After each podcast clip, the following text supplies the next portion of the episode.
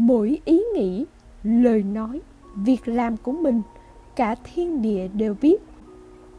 bên trên đầu mỗi người, ý chỉ về cõi trời đều có các đấng thiên liêng, chư thánh, chư thần, chuyên lo trọng trách xem xét sự vận hành của vũ trụ, gìn giữ cho vạn vật, vạn linh được theo đúng khuôn luật thiên điều là bác ái,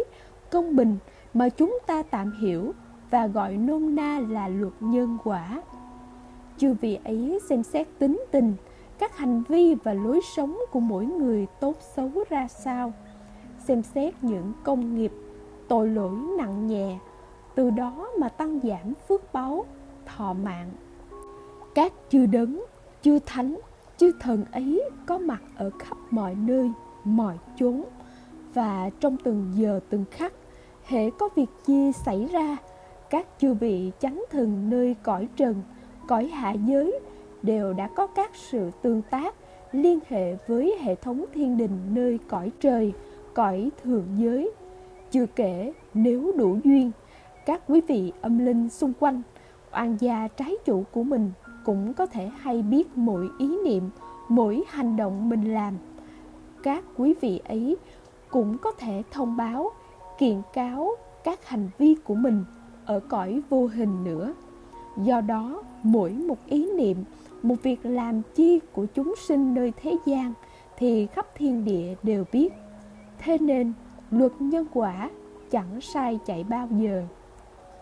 Tin tưởng, chân thành vào luật nhân quả, khi làm việc thiện, mình nên dùng tâm lương thiện thuần túy,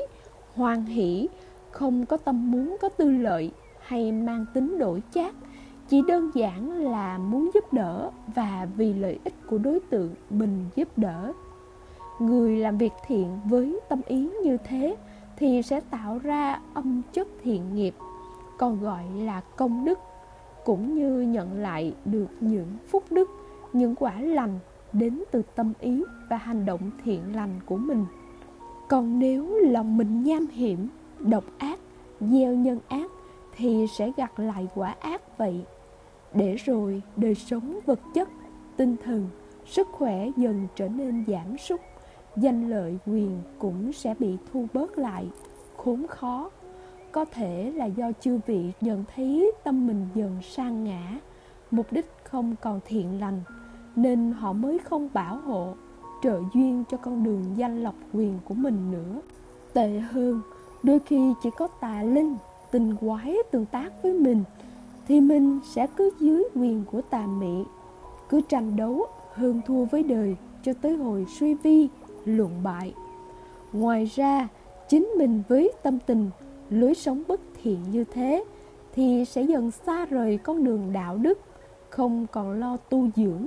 vun bồi thêm phước báo. Công đức ắt sẽ có ngày mình hết phước báo. Trong kinh sám hối có đoạn rằng